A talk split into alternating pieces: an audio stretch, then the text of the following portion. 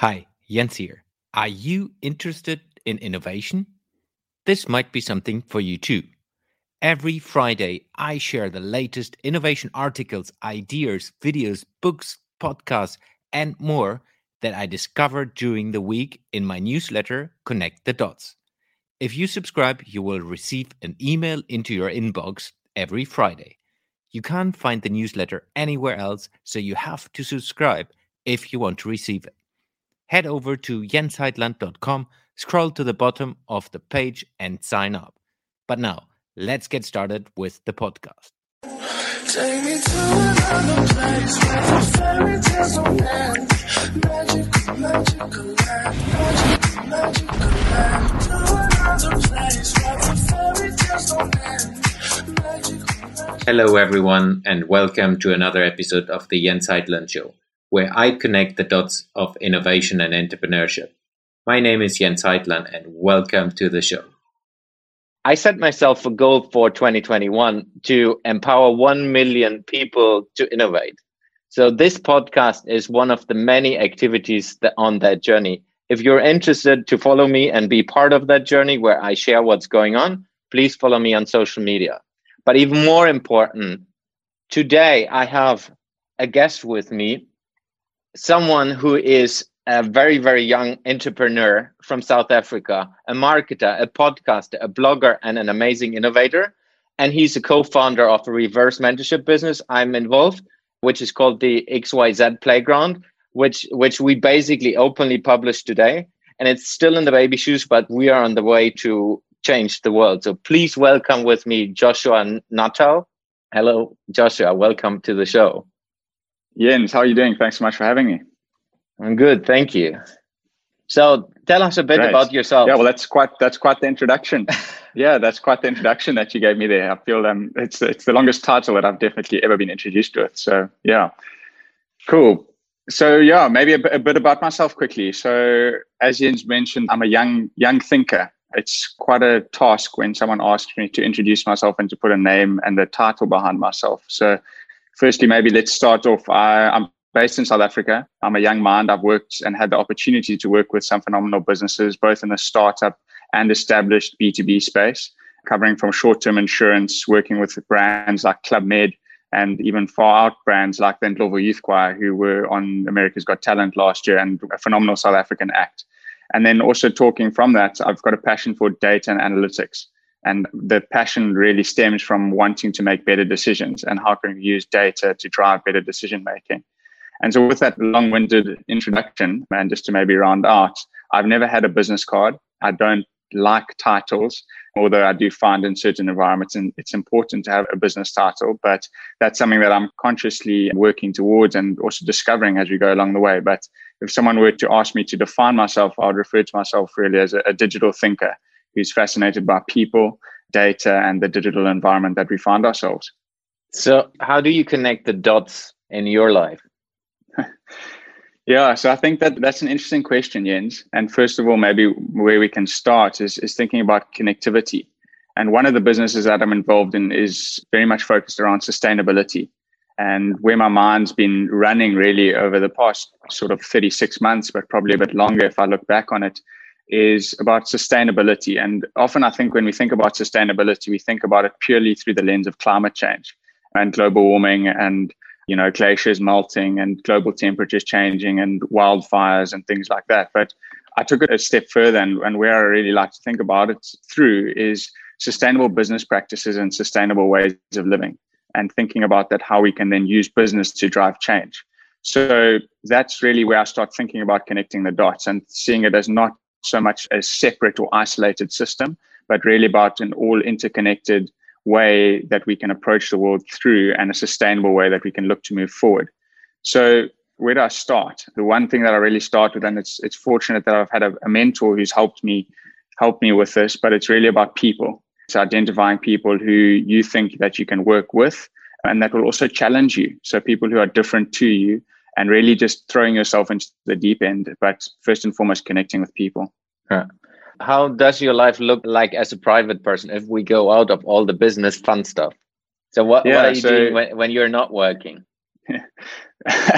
a lot of people question, Josh, you work seven days a week. And the answer is I don't only work seven d- days a week. It's because I enjoy it. I really enjoy connecting and thinking about different things continuously. But to maybe first off to start with a saying is life equals work equals life.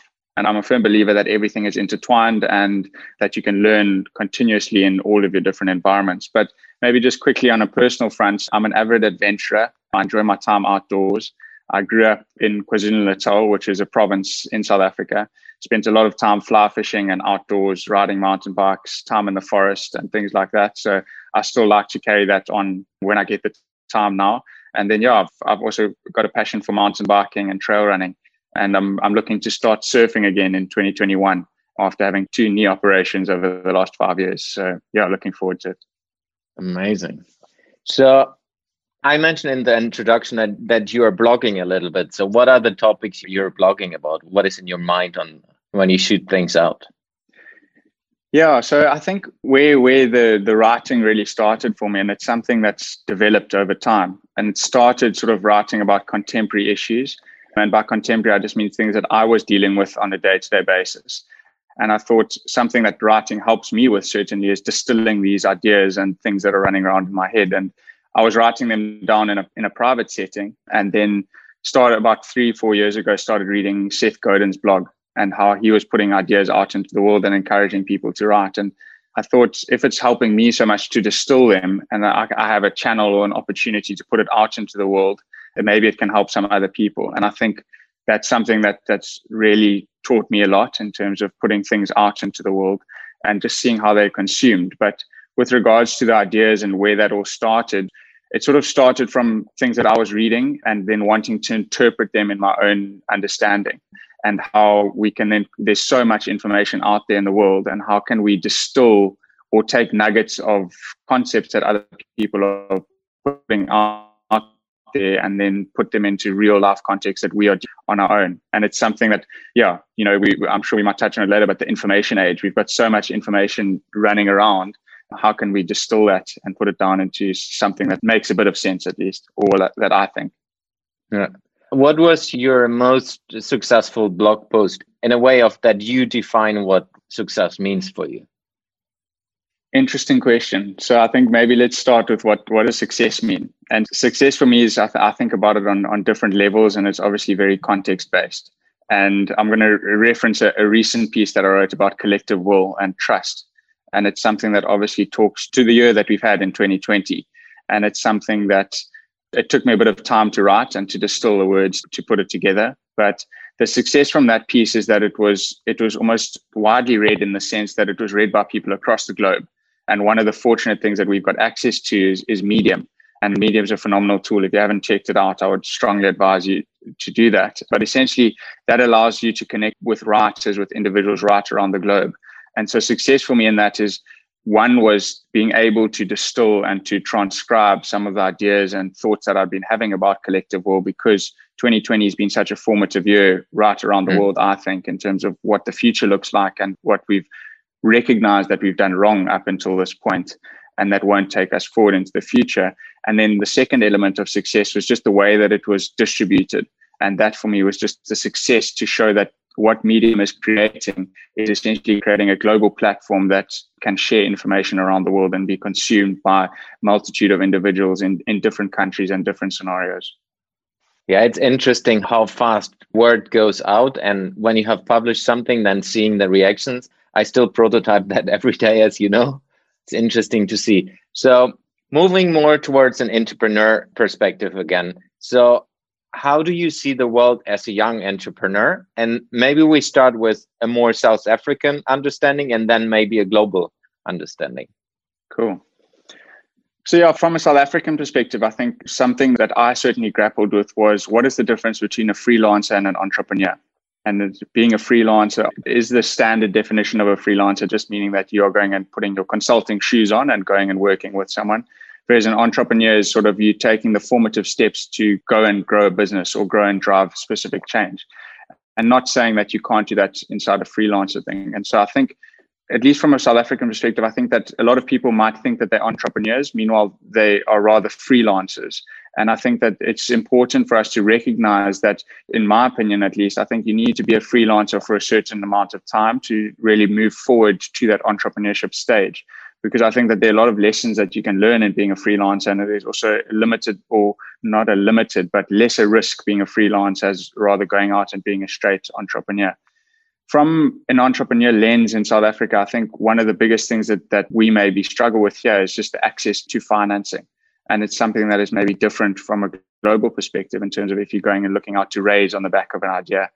And so there, there are challenges like that, but I don't think that it should stop anyone in, in this country in particular in terms of doing that because there are a lot of problems that need to be addressed.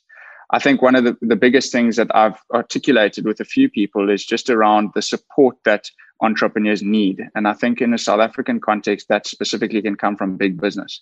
And sort of how do you how do you create a space that big business can support small business? And by small business, I sort of mean entrepreneurs that are starting out and wanting to address real problems. And the reason I think big business can become involved is because of the access to capital to allow an entrepreneur to go and go and drive those ideas.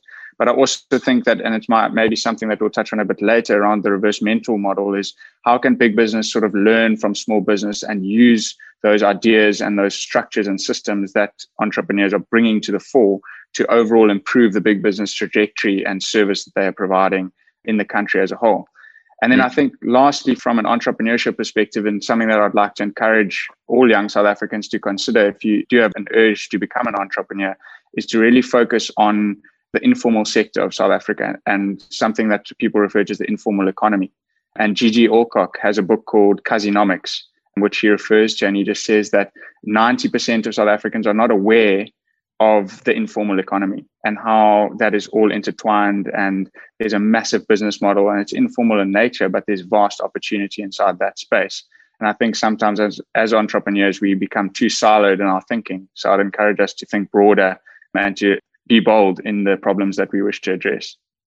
Can you explain a little bit the informal economy for others yeah. who, who so, have no idea yeah, about yeah, it? Sure. Yeah, so the informal economy is essentially it's the easiest way to describe it would be a cash-centered economy where you're not working with something that is extremely digitized. So in South Africa, we've got the taxi industry, which is basically the transport for the majority of the South Africans that live in this country. And something that that is then built off is with it being cash based it's not regulated but it still forms a massive need in south africa. And it also forms a mass employment opportunity for people. And so a simple example would be you've got all of these taxis who are fulfilling a transport need and that is all serviced by a cash system. So you can take 10 rand to get from a to or you pay 10 rand so one dollar to get from a to b and move move around that. Then from that is you've also got all of these people and we'll refer to them as informal traders, and they'll go and set up a trading store. And by trading store, I simply mean the sale of food items or drink items that are then placed next to a taxi rank. And the taxi rank is that central distribution point for the transport. And they'll then go and sell all of all of their goods inside of that. And that's something that maybe as South Africans and you know middle to upper end class South Africans we're not necessarily aware of, but there are real problems inside of that. And from that, then you start thinking about distribution routes, supply chains, all of that side of things. And it's an entire economy that sort of runs and has a major part to play in this country's GDP and things like that. But it's not necessarily recognized by regulation and things like that. Yeah, interesting. Going back to my initial question, so you gave an understanding of the entrepreneurial part of South Africa. How do you see that as a young entrepreneur? How do you see the global market? How do you see the global world? So it's something that, that this year's got my head turning a bit on. And one is because I think globally, I think that we have recognized in 2020 that we are far more interconnected than we initially thought we were. And I mean, if you look, Jens, how we met, it's definitely shown me that the speed to market in a global sense can be achieved through digital means. And that's something that's excited me. But globally, I think, you know, and I'll try and answer this as best I can because I haven't had any direct global experience yet in terms of growing businesses or sharing ideas globally. But from my understanding and having interacted with a few people abroad, is that it is the opportunities and the ideas to, or the space to think bigger is at a more advanced stage than it is in South Africa. I think mm. in South Africa, we, because of society, and they might be, and maybe it's our education system, but we've sort of pushed into certain boxes. Whereas in a broader global sense, you're encouraged and there, there's spaces and accelerators and things and people that will allow you to think bigger and to push your own thinking. And so that's where my head is at. And from the, like I said, the conversations and the research that I've done in terms of doing that. And yeah, I hope to one day experience it directly on a, on a global stage so that we can we can test some of those assumptions and see if they are as, as true as as one thinks they are. I guess that will happen fairly quickly. Let, us say yeah, early, well, early um, 2021 at least. That's the yeah, goal. early 2021 yeah. Yeah that's the goal. And and i think you know just lastly on on that point jens i think something that and maybe it's a mindset in terms of really where our country as South Africa has come from, but also where young people ascribe to be. And I think there's that mm. whole notion of do you want to be an entrepreneur? And a lot of people, and or a freelancer, or just work for yourself. A lot of people I don't necessarily think understand what it takes and the sacrifices that it takes. But I think in a global sense, it's maybe more accepted and more advanced, like I mentioned earlier, in terms of that thinking. Yeah. So I would like to move now from an entrepreneur perspective to the innovation perspective how do you connect the dots of innovation?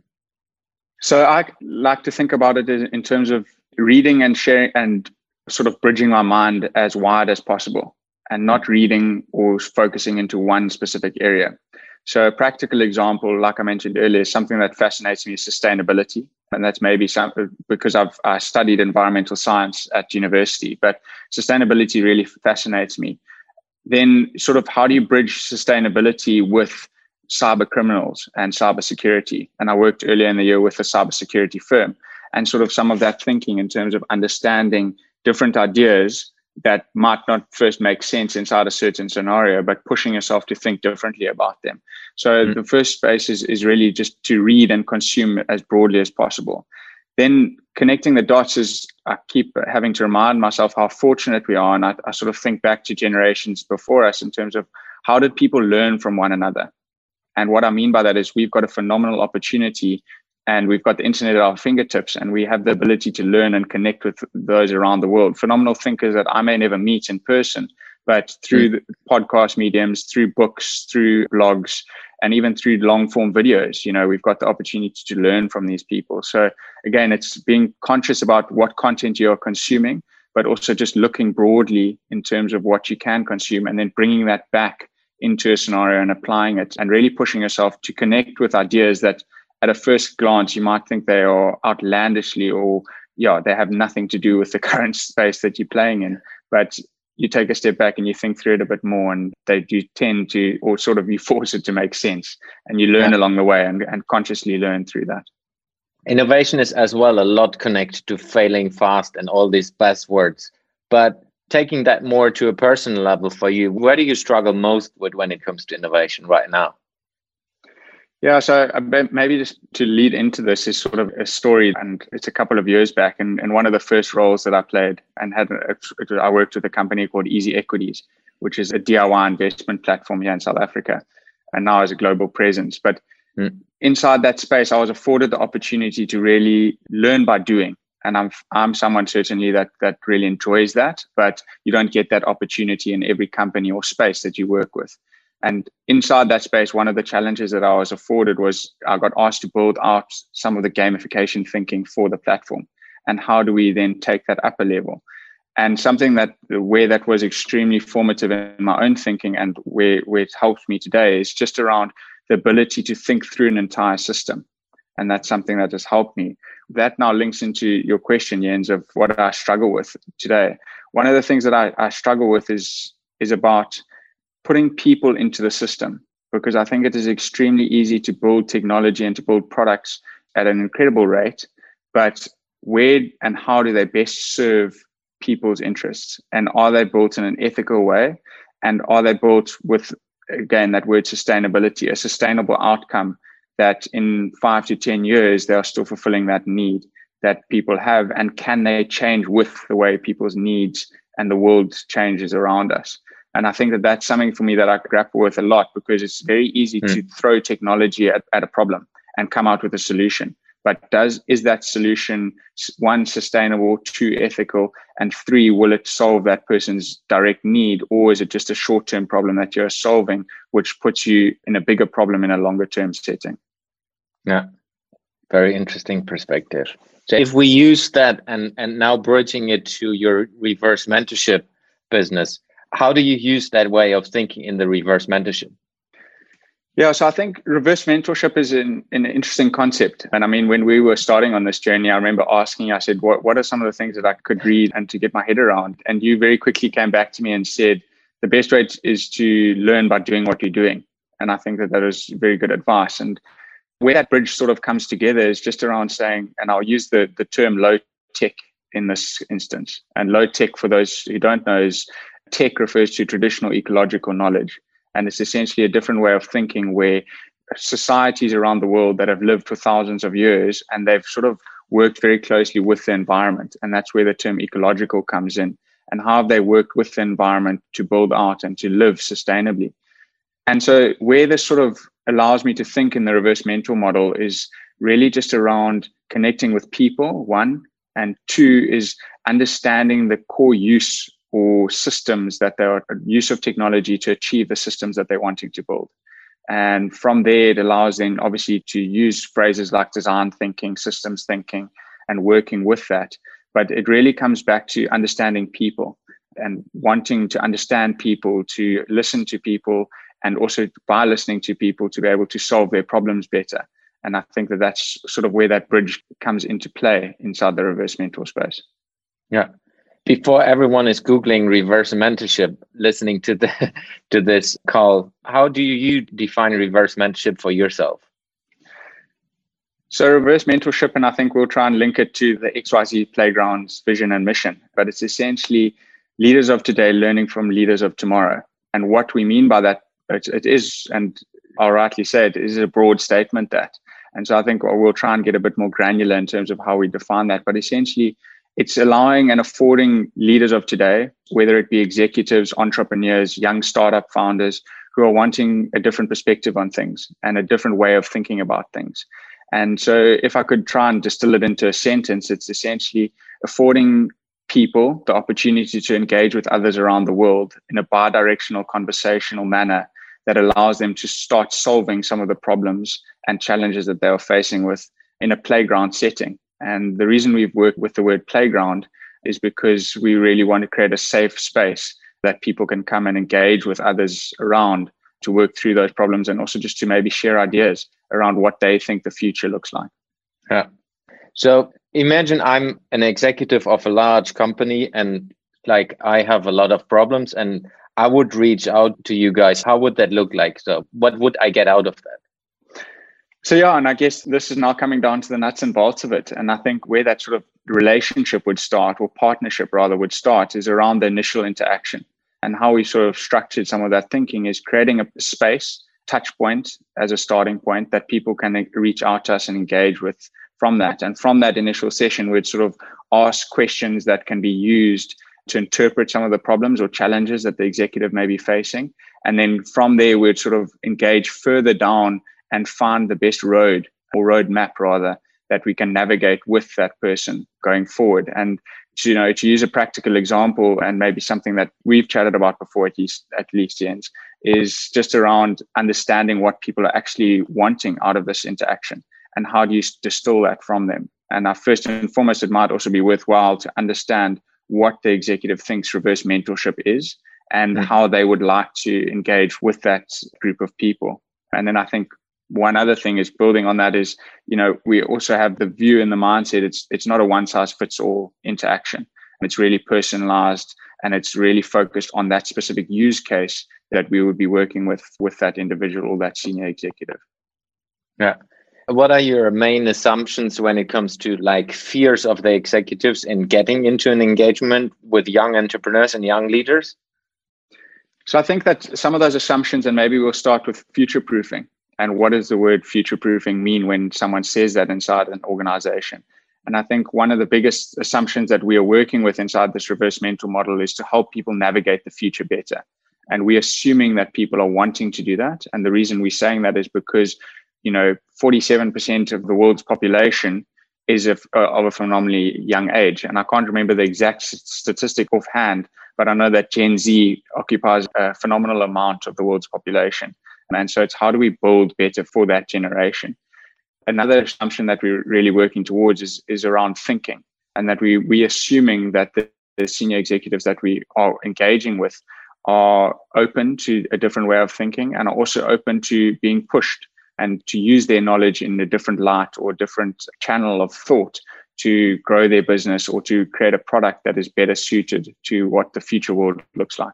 So if, if we zoom out again, what do you think will be the biggest benefit for an executive or someone who wants to engage with you and your group of young leaders? So I think it's difficult to put it down to one advantage, but I'll do my best. And so I think what we'll settle on is we are affording and giving executives the ability to engage with a group of young thinkers around different ideas that are personalized to their specific needs and challenges that they are facing. And what I mean by that is that we are really affording them the opportunity and time to have these discussions, which in a formal setting, they might not have a team internally that can do that and also the speed that we can move at with being a group of young individuals with a diverse background as well is that we can bring multiple views to the table inside a short space of time to help them move forward and to make real change inside the business. Yeah.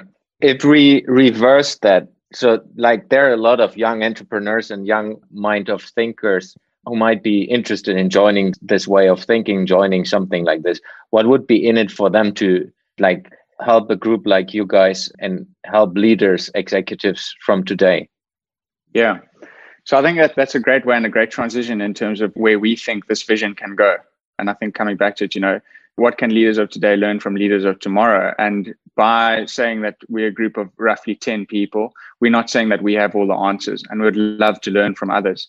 And so I think where we're going with this is that we're wanting to create sort of a platform a platform around a playground that will allow people to share ideas, to connect with one another around the world, and also to inspire action. Because I think that it's great that we share ideas and things like that, but execution is ultimately the end goal. And that that Jens, it's something that you mentioned way back in terms of business is one of the best tools to drive real change. And so having said all of that, I think how other people can engage with us, we'll have our website xyzplayground.com up and running soon. So feel free to reach out.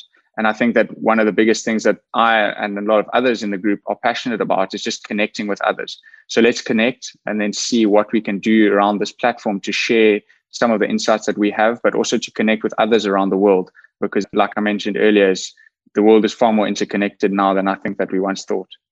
Yeah. If we now even further zoom out from a world perspective, what do you think is kind of working, what's not working in today's society? So I think one of the biggest things that isn't working is the way that we've been forced on a worldview that is very siloed. And so you've sort of created an environment where everyone is just looking one step in front of another and not looking out or zooming out at the bigger picture. And that for me is, has produced a lot of the world's problems. And I can't quite exactly put my finger on it. I think there are a number of things that would have caused that, but you know, you can start talking about nationalism and patriotic governments and things like that, and you know, democratic versus communist systems and all of those types of things. But I think that you know, fundamentally, that really comes down or is seated in the education system that is rolled out around the world and in different countries. And so that for me is one of the biggest things is where people are thinking in silos and not thinking of, and I guess connecting them with others around the world. And maybe we as a generation are more aware of that because we've got the internet at our fingertips, like I mentioned earlier. But that is one of the things that I think is quite concerning in terms of where we find ourselves today. And then I think where things are going and what's exciting about the world and what I think that we're doing right is that we're starting to use technology to solve real problems. But at the same time, I think that we must be careful not to exploit technology and just throw technology at problems for technology's sake. And one of the things that really excites me about what we're doing right is that we are democratizing access. And through democratizing access, you're allowing people to change their livelihoods that they are in. You're allowing them to have access to things that they might not have had access to. And that is all enabled by connectivity and the internet and things like that. And then maybe some lastly, what one of the things that I think that we are doing right is that we're starting to shift our lens of sustainability. And what I mean by that is if you look at the, the number of people that are now aware of circular economy, and Jens, you would have been aware of this ahead of many other people, I think, in the world. But the circular economy is a concept that I think is is starting to drive real narrative and real change. And if you look at some of the work that the Ellen MacArthur Foundation is doing and, and mm-hmm. creating a global conversation about that, I think that we are in the right direction towards driving real change and envisaging a system and a future that is far better than the one that we are in currently. Yeah. Now, 100% agree. For me, what is really, and to the point you mentioned, for me, it's really we need to have more businesses driving into that direction, not just organizations who are working with the good cause. I think it's like business who need to speak the language and, and walk the talk, not just talking the talk. That's where I see it's like there's a lot of things missing still. That's why I set yeah. myself as well out to like help people to innovate going forward. So if you would have the chance that you could produce one blog post that everyone in the whole world could and would read, what would you write about and why? Saving the difficult questions for last. I joked before we got on the call with Jens that I said, I'm sure that he's going to catch me off guard with one of these questions. And this is definitely one of them. So I think Jens is, I would like to create a, a narrative that talks about the future and asks us to think of a future that we would like to build and that we would like to live in. And for those people who like art, you might be familiar with Dustin Yellin. And he created a book titled Building Better Realities in April this year. And he used different stories and tales from artists around the and creators around the world. So the blog post that I would would like to write is about imagining and building a better future. And I think that why I would like to write that is because I think sometimes we don't think far enough ahead. We're so focused on the here and the now, and that we do damage to future generations to come. And in saying that, it encourages us to think bigger, to think broader, and to think in an interconnected way.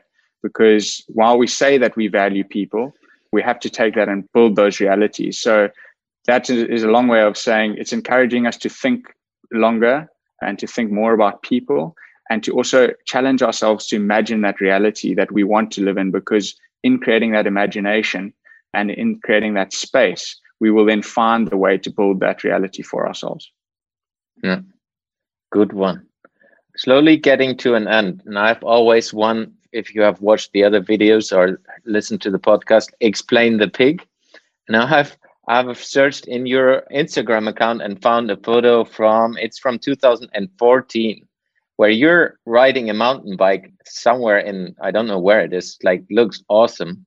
And you you wrote that it's like throwback to last Saturday, work in progress. Tell us the story. What is behind that? If you recognize the, the photo. Yeah, no, I do. So I used to play hockey and field hockey in school. So I spent a lot of time on an astroturf and right the way school. And it's maybe something that's created a determination in me in terms of wanting and always pushing the boundaries to be and do better. And anyway, so in 2010, I dislocated my right knee playing hockey. I got soccer tackled on the hockey field, and oh. you know, I had a had a knee operation. I played through it, and you know, had had way too many anti-inflammatories to remember, but played through it. Had a knee operation in 2012, and then sort of came out of that. Played hockey for another year in 2013. 2014, I picked up running, and did, I used to live in Cape Town in South Africa at the time. I was studying at the University of Cape Town and I picked up trail running and I did a bit too much running too quickly. And so I developed stress fractures in both of my shins. And for those who, who know me and, and listen to this, that won't surprise them. Anyway, so I picked up stress fractures in my shins. And then a, a very good mate of mine who is a mountain biker and he actually got me into the sport. He said, pick up a mountain bike and let's start. And that's where that photo really came from. It was very much a work in progress. And fast forward two to three years past that, I was training in the early hours of the morning before work in Johannesburg in South Africa. And so that's where that photo comes from. And it was racing in Constantia in Cape Town. Nice. Yeah, I'm, I'm also going into mountain bike, as I said before. It's like getting a bit healthier again. So, looking into the future, where will you be in a year from now and what happened? a year from now, future thinking. So I think that for me, what would a year from now look like? I think that I'm hoping that we would be in a space that we've got some form of vaccine for the virus or the pandemic rather that we're dealing with now, and that we are able to sort of start opening up the world again because I think that that will enable us to recognize the connectivity and not just merely talk about it the way that we've spoken about it now. So I think that that's a big part of where I hope that we'll be in from, from a global perspective. Then building off that, I think that I would like to have had some international experience in a year's time from now, whether that be spending time working remotely overseas or working with a business or a group of entrepreneurs in an international location. And the reason for that is purely just from a thinking perspective. I think that we can learn a lot by putting ourselves in different environments and things like that. And then, yeah, I think from a sustainability perspective, I really hope that that is recognized and is accelerated on a global standpoint, and not only just from a climate change perspective, but from the way that we do business. And I think that that would allow us to move better in terms of and put the foundation in place for moving things forward. And then I think it would be remiss of me not to mention the XYZ playground I think that in a year from now, I think that, and I hope that we've managed to connect the dots or to connect some of the dots rather and put that on a global stage so that we are sharing our thinking and also inspiring others to do some of that thinking by themselves. Because one of the things that as a, as a collective we've spoken about is how can we carry on the work that we've put in place when we are no longer there? And I think that's one of the biggest challenges that everyone faces when they're wanting to drive real change is how can you create that mindset and inspire it in others? And Simon Sinek has a great quote about behavior, but i will let you go and search that on Google. I won't give it away for you. So you can go and search that and see what he has to say because he's a great thinker. And then, yeah, I think lastly, from a year's perspective, I think that something that this year has definitely taught me is how quickly time moves. And I think that I would like to have used the time wisely connected with the right people and done some work to move things forward because you don't drive change over a 12 month period.